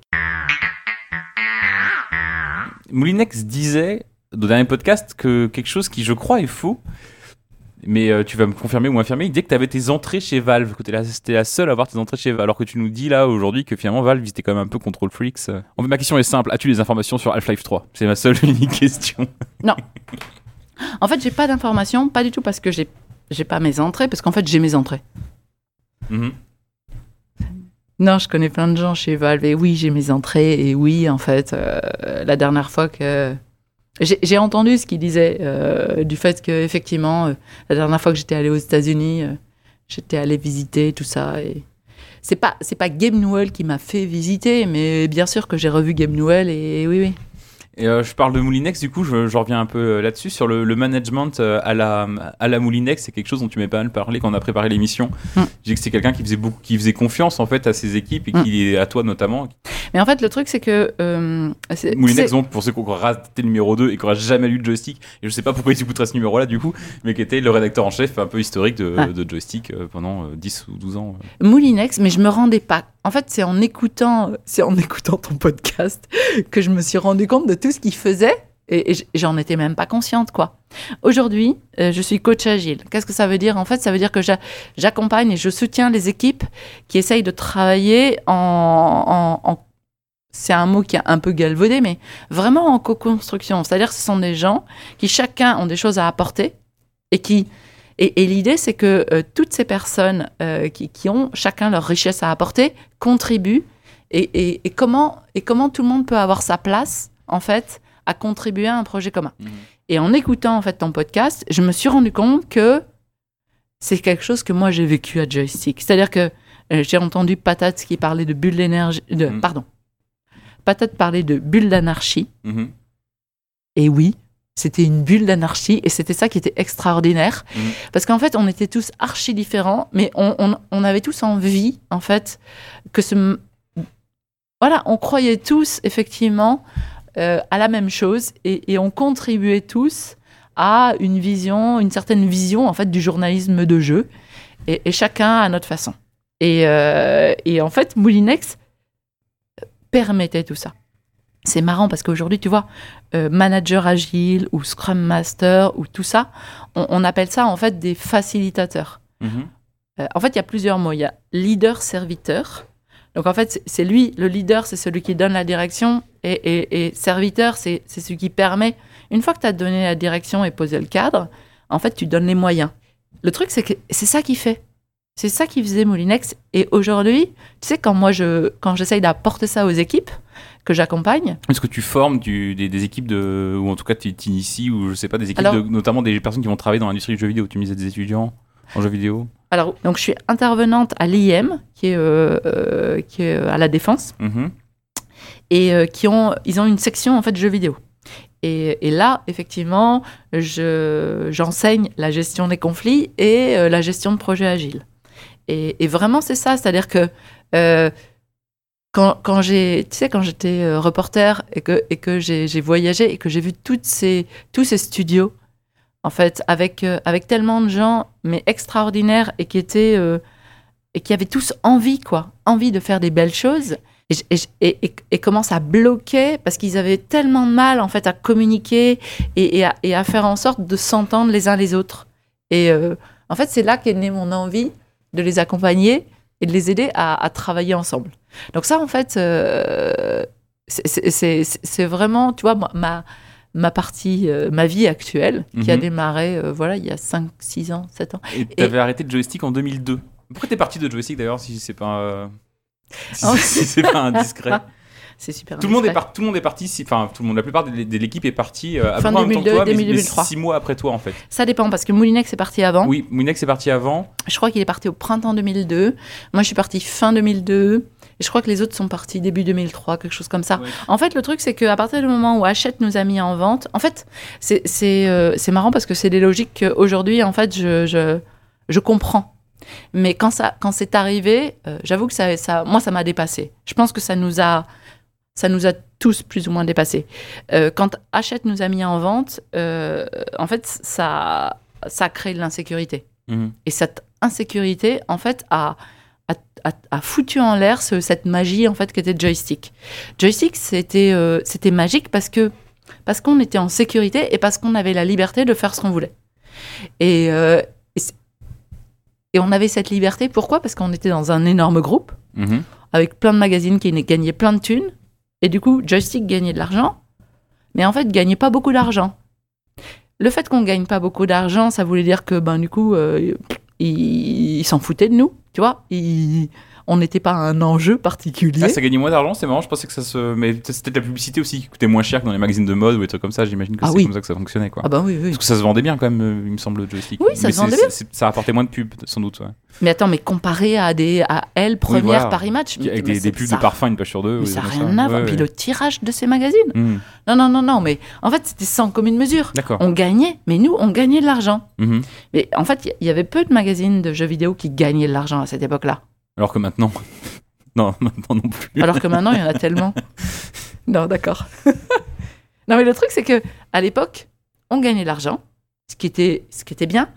Mais tu vois, contrairement en fait, aux autres groupes de presse de jeux, je sais qu'il y avait l'argent qui était gagné, par exemple, par Gen 4, servait à financer les magazines autour qui gagnaient moins d'argent. Nous, pour Hachette, cet argent, ils n'en avaient pas besoin. En fait, ils s'en foutaient.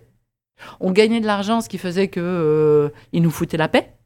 Mais on en gagnait, mais on n'était pas un des fleurons du groupe, ce qui fait qu'on vivait ce qu'on voulait. Et tu vois, par exemple, quand Mouniac disait qu'il y avait une agence de voyage, bah voilà, clairement, moi je faisais, en fait c'était moi qui les utilisais ces trucs, parce que j'allais, en fait je faisais mon petit planning. Je prenais mes rendez-vous avec les développeurs, tout ça. Et puis du coup, au départ, tu vois, je faisais valider. Et puis progressivement, plus ça allait, plus Moulinex, en fait, il me faisait confiance. Au début, je disais « Ah, voilà, j'ai prévu là, puis là, que ça te va, t'es OK ?» À chaque fois, c'était OK. Puis, tu vois, progressivement, je lui disais « Bon, je pars là. » À la fin, je lui disais « Bon, je suis là-bas. » À la fin, je lui disais « Bon, ben, je reviens de là. » Et puis pour finir, c'était « Bon, ben, c'est quoi tes papiers ce mois-ci, quoi? Tu veux combien de pages ?» et c'était ça, le truc. C'était « Tu veux combien de pages ?» Et tu disais, donc, du coup, que la dernière année, ça changeait un peu ce qui expliquait ton... Alors, en fait, on était dans une... Ouais. En fait, on avait cette bulle, en fait. Ce qu'il faut savoir, c'est qu'on était tous des grands malades. Je crois que je commence à le discerner un peu. Mais ouais. Non, mais vraiment, quoi. Parce que, en fait, tous, et je suis dans le tas, hein, c'est-à-dire tous autant qu'on était, franchement, on avait un pet au casque. Hein. Mais grave. Mais c'était ça qui était extraordinaire, en fait. C'est qu'on était des fous. Et on pouvait l'être parce qu'il y avait cette sécurité de Hachette. À partir du moment où Hachette nous a mis en vente, en fait, ça a généré... Il y a eu comme une sorte de... Je sais pas. Ça a tout cassé. C'est-à-dire que... Moulinex est parti assez vite à ce moment-là, en fait, d'ailleurs. L'annonce de la mise en vente, en fait, elle est... En fait, ça a été assez tôt. Hein. Moi, il me semble me souvenir que c'était été 2001. 2001 ? Ouais. L'annonce. Donc 2 ans avant la vente effective. 1 an et demi. Puisque ça a été mis en vente, je crois, toute fin 2002. Le changement de main. Mais bref. Et du coup, il me semble que ça remonte à cette époque. Et là, il y a eu une sorte de... Tout a été secoué, ébranlé. Et cette insécurité, en fait, qui a émergé... Ouais, c'est ça qui en fait a été super dur parce que l'insécurité en fait génère des réactions. En fait, on essaye de contrôler. C'est-à-dire que pour lutter contre cette peur en fait qui monte, on essaye de contrôler son environnement. Et du coup, Moulinex qui était dans une logique d'ouverture, en fait, Moulinex n'était plus du tout rassurant.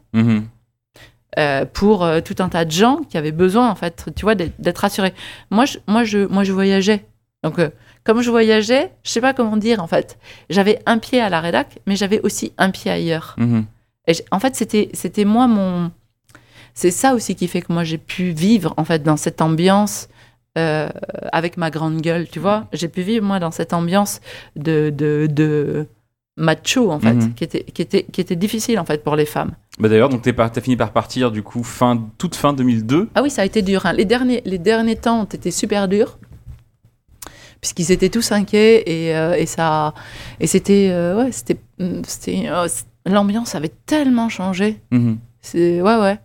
Et du coup oui, bah du coup moi j'ai négocié mon départ. Alors je fais partie de ceux qui n'ont pas attendu la mise en vente pour faire jouer la clause de. C'était quoi la clause là de... Oui, cession là. Ouais. Clause de conscience. Clause de conscience. Ça fait chic. Yes. Donc en fait, moi, j'ai pas fait jouer ça. Moi, j'ai négocié un départ. Non, le truc super bien, j'ai eu droit à 2 mois de paye garantie. Parce que...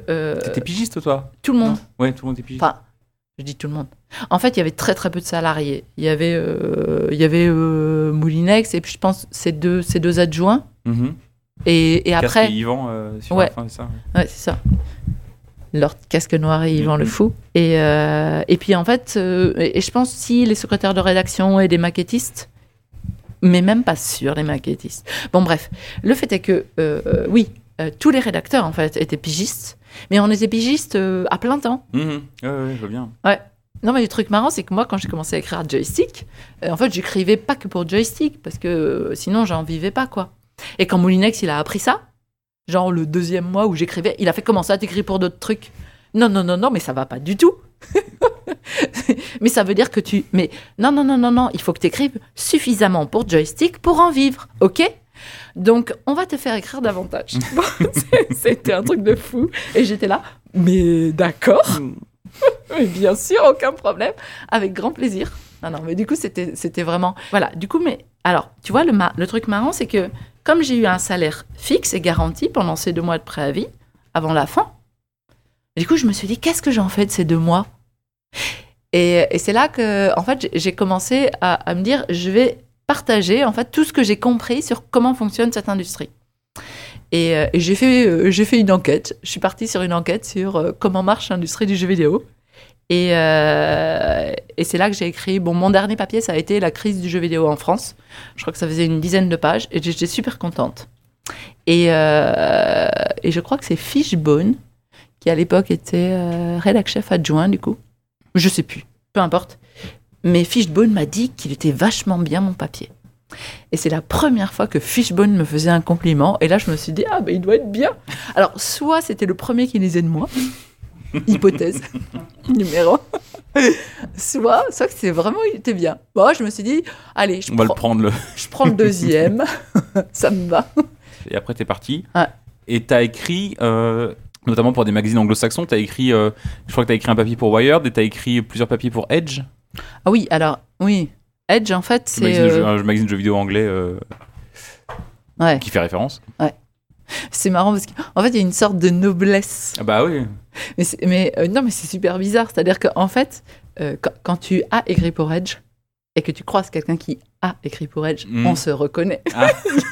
Vous avez une carte de membre, un truc, une poignée de main secrète peut-être. Justement. On a un check secret, mais justement, je peux pas te le dire parce que c'est secret. Sauf si t'as écrit pour Edge ou quelqu'un. Tu me l'aurais fait, mais tu me l'as pas fait, non. J'en déduis que non. Et... Non, j'ai envie de croire que c'est vrai. Oui. Non, le truc marrant, c'est... Ça, c'était après, du coup ? Ouais, c'était après Joystick, ouais. Oui, parce qu'en fait, quand j'étais à Joystick, en fait, j'arrivais pas à faire autre chose qu'écrire pour Joystick. J'étais Joystick. Mmh. Et il y avait des gens, en fait, qui étaient déjà venus me chercher. Il y avait PC Gamer UK, il y avait des gens... En fait, on était venus me voir déjà pour me demander, tu veux pas écrire pour nous et tout. Et j'avais dit, oh, waouh, en fait, ça m'avait donné envie, mais en fait, j'y arrivais pas. Mmh. J'étais Joystick. Et une fois que j'ai quitté Joystick, oui, là... Voilà, en fait, j'ai participé même à Imagina, en fait, à l'organisation du salon Imagina à Monaco, Imagina 2003. J'ai invité, j'avais mon carnet d'adresses. Donc en fait, j'ai invité tous mes potes. J'ai animé des conférences. Enfin bon, c'était super en fait. Je me suis éclatée à Imagina. Et puis après, en fait, c'est le rédac-chef de Edge qui est venu me chercher. Il est revenu une fois de plus en me disant bon. Là, c'est bon, tu peux. Et j'ai écrit plusieurs papiers, mais c'est là, en fait, que je me suis rendu compte qu'ils étaient loin. Et en fait, même si j'écrivais pour eux, mais ponctuellement, je faisais pas partie de la rédac, tu vois. Et tu vois, à Joystick, même si j'avais un pied à Joystick et un pied à l'extérieur, j'avais quand même ce pied à Joystick qui faisait que, j'étais connectée, quoi. J'étais connectée avec ces fous. Tu te marrais toi à écrire ou tu préférais rencontrer, enfin je comprends, j'imagine que tu préférais rencontrer, discuter, tout ça, mais l'écriture en elle-même c'est quelque chose qui t'intéressait aussi. Ouais. En fait c'est marrant, hein, c'est l'écriture, oui. En fait j'ai toujours dit que quand je serais grande j'écrirais. Donc quand je serais grande j'écrirais. Mais je suis pas encore grande. Hein. Non. Ça va venir et ça viendra tôt ou tard. Ouais, en fait c'est vrai. En fait l'écriture c'est un truc de fou. Il y a à la fois une souffrance, Mais c'est un plaisir. Je ne sais pas comment te dire, quand arriver à mettre des mots bout à bout et que ça crée de l'émotion. En fait, c'est ça. C'est comment tu crées de l'émotion avec des mots. Mais c'est comme la recherche sur le jeu vidéo, finalement. Un bon jeu, ça crée de l'émotion. Ça crée quelque chose en toi. Dans ta connexion, en fait, au jeu, il y a quelque chose qui se passe. Mmh. C'est en ce sens que le jeu est un art. C'est en ce sens que le jeu, ça peut changer le monde. En fait, c'est toujours ce soupçon que j'ai eu quand j'ai commencé, en fait, à aller rencontrer les créateurs de jeux, c'est que le jeu pouvait changer le monde. Et c'est ça qui m'intéressait, en fait. C'était une sorte de méta-enquête que j'ai poursuivie tout du long. C'est le fil rouge un peu de toutes tes interviews, tous tes papiers, quoi. Quelque part. Mais c'est quelque chose qui est en trame de fond, en fait, mais qui... c'est quelque chose, en fait, qui m'a un peu guidée. Tu me disais que ce qui t'intéressait, c'est qu'est-ce qu'on pouvait faire du jeu vidéo. Et tu me disais aussi avant l'émission qu'aujourd'hui, quelque chose qui commençait, toi, à te titiller un peu, c'est qu'est-ce que toi tu pourrais faire du jeu vidéo.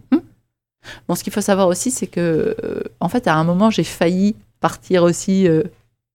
aux États-Unis. En fait, après Joystick, comme je te disais que mes potes, c'était les gens de Looking Glass. Ouais. Et les gens de Looking Glass, il y en avait pas mal qui s'étaient réfugiés à Austin, chez Ion Storm. Et en fait, à ce moment-là, j'étais en contact avec eux. Et il a été question, en fait, que je les rejoigne pour devenir level designer chez eux. Et ils m'ont expliqué. Bon, ils m'ont dit, on n'est plus au temps où, on dit, ouais, c'est bon, viens. Non, aujourd'hui, il y a aussi un processus de recrutement. En fait, il faut que tu présentes un niveau, un level. Il faut que tu crées, en fait, un niveau et que ce niveau soit approuvé. Mais il me dit, mais bon, le level, tu vois, tu vas nous en envoyer une première version, on va le travailler ensemble et il sera approuvé. Donc, en fait, c'était... ouais. Donc, voilà, c'était j'aurais pu. Non, et puis en fait, j'avais... T'as envoyé quand même? T'as essayé quand même? Non, parce qu'en fait, j'avais... Le truc, c'est que j'avais... En fait, j'étais maman. Et en fait, mon fils est né en 97. Donc, j'étais à Joystick à l'époque. Et en fait, je crois que c'est mon fils qui m'a permis d'arrêter de jouer. Et qui t'a permis? Genre, c'était un service qui t'a rendu un peu ou... Bah, quelque part, en fait, c'était un choix entre... je jouais... Enfin, voilà, j'étais une vraie joueuse, c'est-à-dire que je passais du temps à jouer. Moi, quand mon fils est arrivé et que je passais mes nuits à jouer et que le matin, je me réveillais la tête dans le cul et qu'il fallait que je m'occupe de lui, il y a un moment, il a fallu que je fasse un choix, quoi. Vraiment. Mais en fait, aujourd'hui, tu vois, mon questionnement, en fait, il a pris une ampleur, on va dire, plus large. C'est-à-dire qu'aujourd'hui, c'est presque politique. Aujourd'hui, si le jeu vidéo a le pouvoir de changer le monde, si j'avais le pouvoir de changer le monde, qu'est-ce que je voudrais faire? En fait, c'est ces questions-là qui me travaillent depuis un an. Et oui, et ce sont des questions politiques, forcément. Et tu as les réponses encore ou tu reviens en parler plus tard? Je reviendrai t'en parler plus tard. Aujourd'hui, là, c'est... En fait, depuis un an, je suis tout un tas de pistes et de... Ah, voilà. Et en fait, tu... en fait, je m'éclate. Non, mais c'est un truc de dingue. En fait, c'est vraiment super passionnant. En fait, je crois que le truc fondamental, c'est ce que j'ai appris à Joystick. En fait, à Joystick, j'ai appris que si tu fais confiance aux gens et si tu leur donnes les moyens de faire ce qu'ils aiment faire et ce qu'ils ont envie de faire, en fait, le résultat, c'est magique, quoi. Et aujourd'hui, cette croyance-là, en fait, je me demande jusqu'où elle peut être poussée et jusqu'où je peux la vérifier.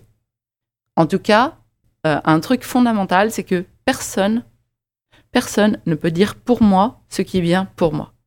D'accord, voilà. Et ben écoute, on en reparlera. Alors, peut-être pas ici, parce que ça concerne plus trop de joystick, mais peut-être à ZQSD à l'avenir, qui sait. Je pense que... J'ai plein d'autres trucs à dire. Hein. T'as plein d'autres trucs à dire? Oh, ouais.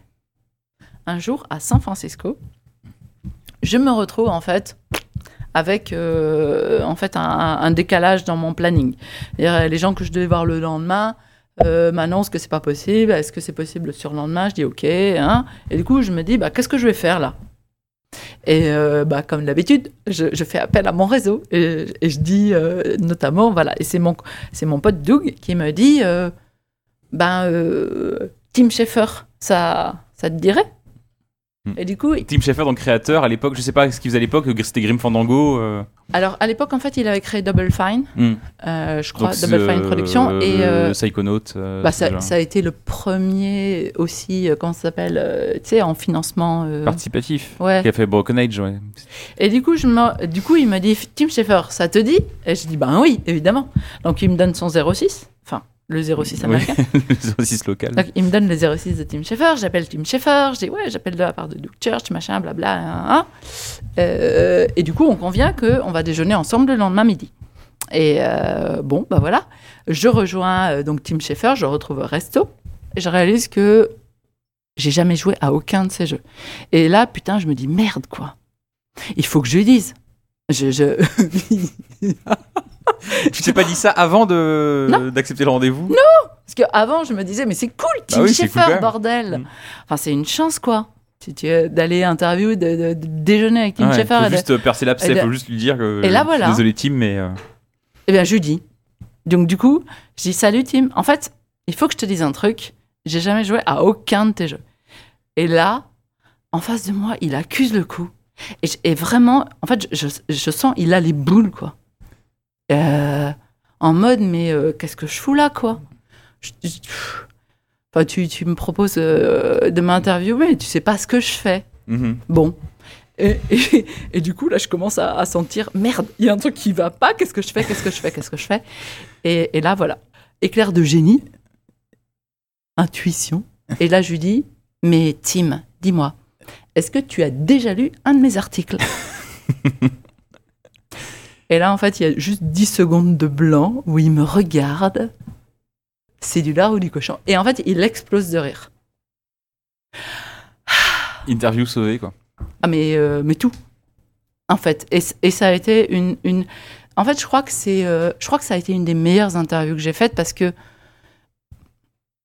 en fait, quelque part, on allait au-delà du jeu, justement. Et en fait, on a parlé de tout un tas de trucs, en fait, de tellement de choses. Et voilà. Elle est sortie, elle est dans Joystick cette interview?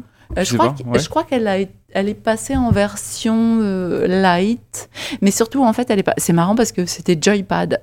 C'est le rédac-chef de l'époque de Joypad qui était fan absolu de Tim Schafer. Lui, il est venu me voir en me disant « Oh, t'as une interview de Tim Schafer, je la veux. » Et voilà. Tes interviews passaient quand même chez Joypad aussi habituellement? Non. Ça a été une exception. Ça a été l'exception, en fait. C'est fantastique, on peut terminer là-dessus. C'est une belle histoire. Moi, j'aime bien les belles histoires. Bon, ça va, c'est pas trop long. C'était un numéro double, Mathilde. On peut faire aussi long qu'on veut. C'est un numéro double d'été. Les gens sont dans leur voiture, ils foncent vers, je sais pas, la Corse ou Châteauroux. Et ils ont besoin d'avoir des MP3 dans leur voiture pour se distraire un peu. Ouais. Et écoute, merci beaucoup d'être venu nous raconter cette demi-douzaine d'années à Joystick. J'espère que t'as passé un bon moment aussi. Ouais, c'était cool, mais en fait, j'ai l'impression de partir dans tous les sens, moi. Non, mais au montage, ça va pas s'entendre du tout. Ok, ça marche. Oui, j'ai passé un très bon moment. En fait, c'était tout le monde, en fait, ils t'ont tous dit que c'était extraordinaire, cette période. Ouais. Ça y est, une période où ma curiosité, en fait, a pu s'exprimer sans limite, quoi, quasiment.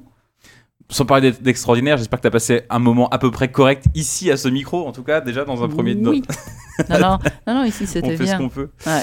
Le numéro 3 du podcast Joystick, c'est donc terminé. Je remercie Audrey qui m'a aidé pour la préparation de ce numéro, parce que ce numéro a été préparé, ce qui n'est pas toujours le cas. Sylvain à la réalisation. Merci à zqsd.fr de nous prêter son studio. Merci aux auditeurs de nous écouter, parce qu'on a quand même besoin d'eux. Et encore merci Mathilde, à très vite j'espère. À bientôt, salut. Salut.